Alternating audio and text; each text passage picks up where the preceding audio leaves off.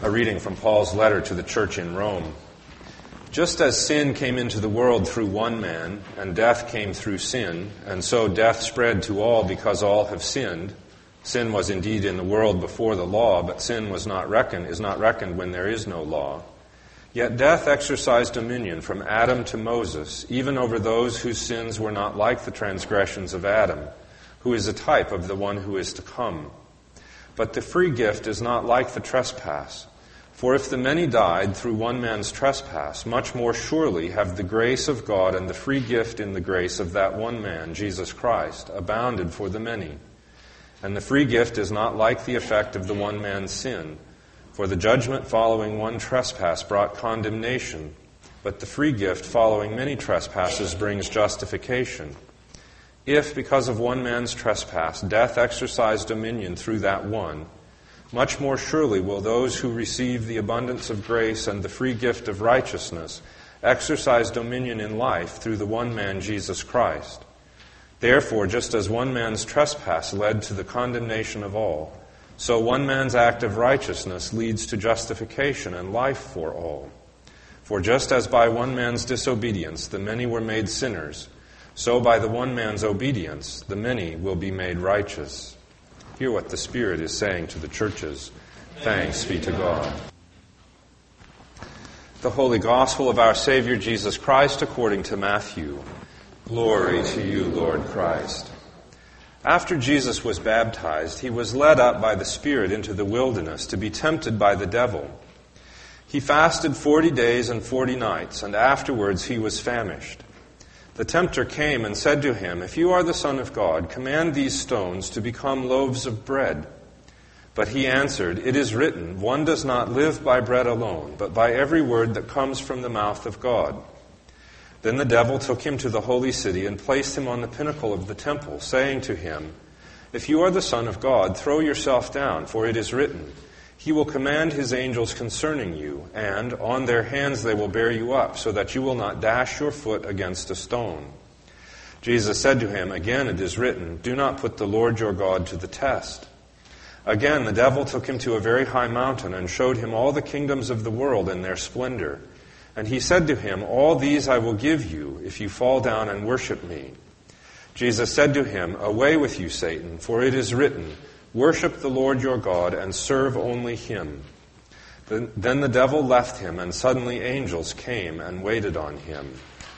The Gospel of the Lord. Praise to you, Lord Christ. Be seated, please. When you study um, Old Testament in seminary, one of the things they tell you is that um, in the early part of the Old Testament, the first five books, first four books, there are four different authors um, who write accounts of the same thing, and then the, the editors just kind of jam those stories together. So if you read the account in Genesis of the flood, you get um, several different stories just kind of interwoven. Um, one story says that they, Noah put seven pairs of animals on the ark, and the other story says just one. And the people who were putting those together didn't want to decide, so they just put them together. Here we get the second of the creation stories. The first creation story is the, um, you know, seven days, let there be light, all of that. And I've never noticed before this time that by putting these stories together and putting them in the order that they're in, the, the authors or the editors of the Bible have left us a puzzle. Um, we're told that the first human beings were put down in the garden to tend it and to till it, and they were not to eat of the fruit of the tree of the knowledge of good and evil. Um, Satan, of course, comes to tempt them and says, Now, did God say you can't eat any of the fruit of the garden? No, that's not what God said. Only the tree at the middle, the knowledge of good and evil. Well, the first creation story, we're told that God looks at everything that God has made and says, It is good. And at the end of the seven days says, In fact, it is very good. So, why do we need the knowledge of good and evil if everything is good? Um, so, the writers of Scripture have left us a puzzle. Partly, you can read this story as a coming of age story, right? When we're little, we don't know the difference between good and evil, and as we grow up, Um, we learn the difference between good and evil, and we also learn that we're going to have to earn our keep by the sweat of our brow after God kicks them out of the garden. They're going to have to do that. We also learn that we're naked. Um, we learn shame, and so Adam and Eve sew um, fig leaves, loincloths of fig leaves. So partly it's a coming of age story, but it's also a story of us taking on the role of God. Satan says, if you eat this fruit, you will be like God, knowing the difference between good and evil. But God has already said everything is good. So, how do we determine good and evil? If you ever take a course in ethics, you learn all of the different forms of ethics. Um, situational ethics is the one that's been taught most recently. You know, you talk about the good of the whole, what's good for the most people, do the ends justify the means. All of those have relationship to us what serves our purposes. And so when we go about deciding good and evil, we're really deciding it in terms of what's good for us, what's good for humanity, what's good for me. Ethics has to do with us. But God says that the human vocation is first and foremost to till and tend the garden. So I want to put it to you that perhaps we would do better if we all took courses in gardening rather than in theological ethics, um, we would get more of the point. So let's look at the temptations of Jesus. We're told um, that Jesus was tempted in every way like we are and yet didn't sin. The three temptations that Jesus faces are the three temptations faced by um, Israel. Um, if you read the book of Deuteronomy, and those were the guys that edited the Bible, three things that Israel did, did wrong. Forgot to thank God for the wonderful fertile land that God had given them. Every year they were supposed to come up to the place that God appointed with a basket of the first fruits of the land and say, God has given us all of this. By none of it have we earned by ourselves. Second temptation, um, dominion. God takes Jesus up the mountain and says, Look at all of this. You could have all of this. Israel overstretched itself, tried to conquer other nations, shouldn't have done that. Third temptation, preservation. People in Israel were saying, As long as the temple stands, God is not going to let anything bad happen to us. And Deuteronomy says, No, if you worship other gods, um, this is what's coming. And so Jesus faces those three temptations and is not fooled. The first one I like the first one. He's been fasting for 40 days, and we're told, in an understatement, he was famished. The youth group fasts for 40 hours, and have you ever seen us at the potluck afterwards? We're like locusts, just eat everything in sight. Yeah, he was famished. And Satan says to him, Change this stone into bread. Think of it. Think of all of the good you could do if you could change stones to bread. You could feed the world, right? Jesus, of course, later in his ministry will feed the 5,000. But he says, no, I'm not going to do it. What Satan tempts him to do is essentially the same thing the serpent tempted those first humans to do to stand in judgment on creation, short circuit, shortcut what God had intended. How do you feed the world? By tending and tilling the garden. Change these stones to bread. Shortcut it. Say that what God intended isn't good enough. We can do better. Of course, I wrote this sermon before um, the horrible catastrophe in Japan. And one of the aircraft carriers is steaming towards Japan loaded with rice. Um, and this is a good thing. We want to feed people who are going to be facing shortages of food. We want to give water to people who are facing shortages of water. But what we really want to do is get them back to the point where they're growing their own.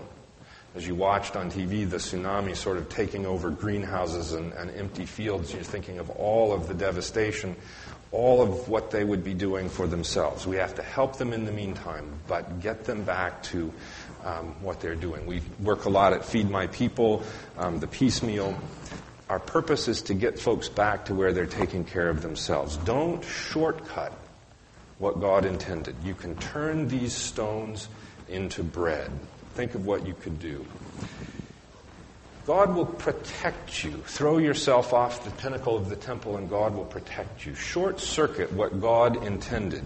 It's very hard today to talk about that protection watching that, that catastrophe in Japan, but we sort of put ourselves in judgment over the creation when we say that kind of thing shouldn't happen.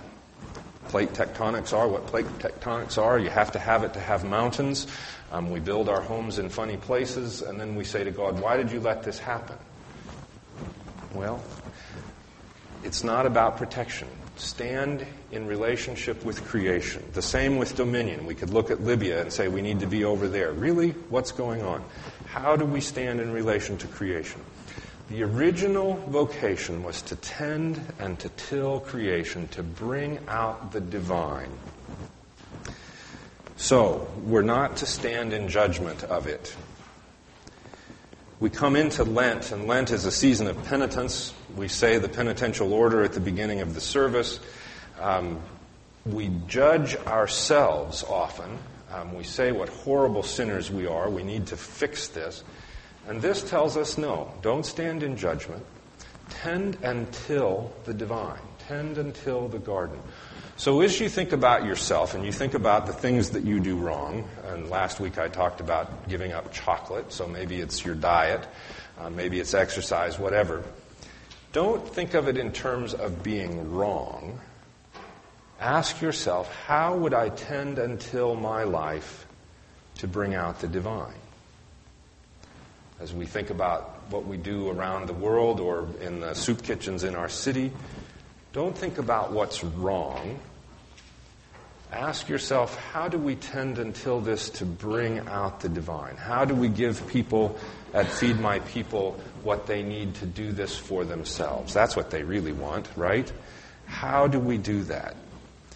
It's not about standing in judgment, what's good and what's evil, but about bringing out the divine. The word Lent comes from the same root as our word length, and it applies to the lengthening days of spring. And they want us to believe that we're getting an extra hour of sunlight today. We're not, but the days are getting longer. There's a daffodil blooming right outside the front door. Um, we're getting antsy to be in the vegetable garden.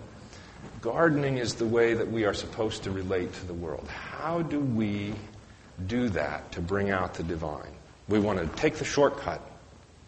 And God says, No, tend and till. Don't pull that fruit off. Don't turn the stone into bread. Do it so that you bring forth the divine. How in our lives do we bring forth the divine? How in our society, how in our world do we bring forth the divine? Amen. Amen.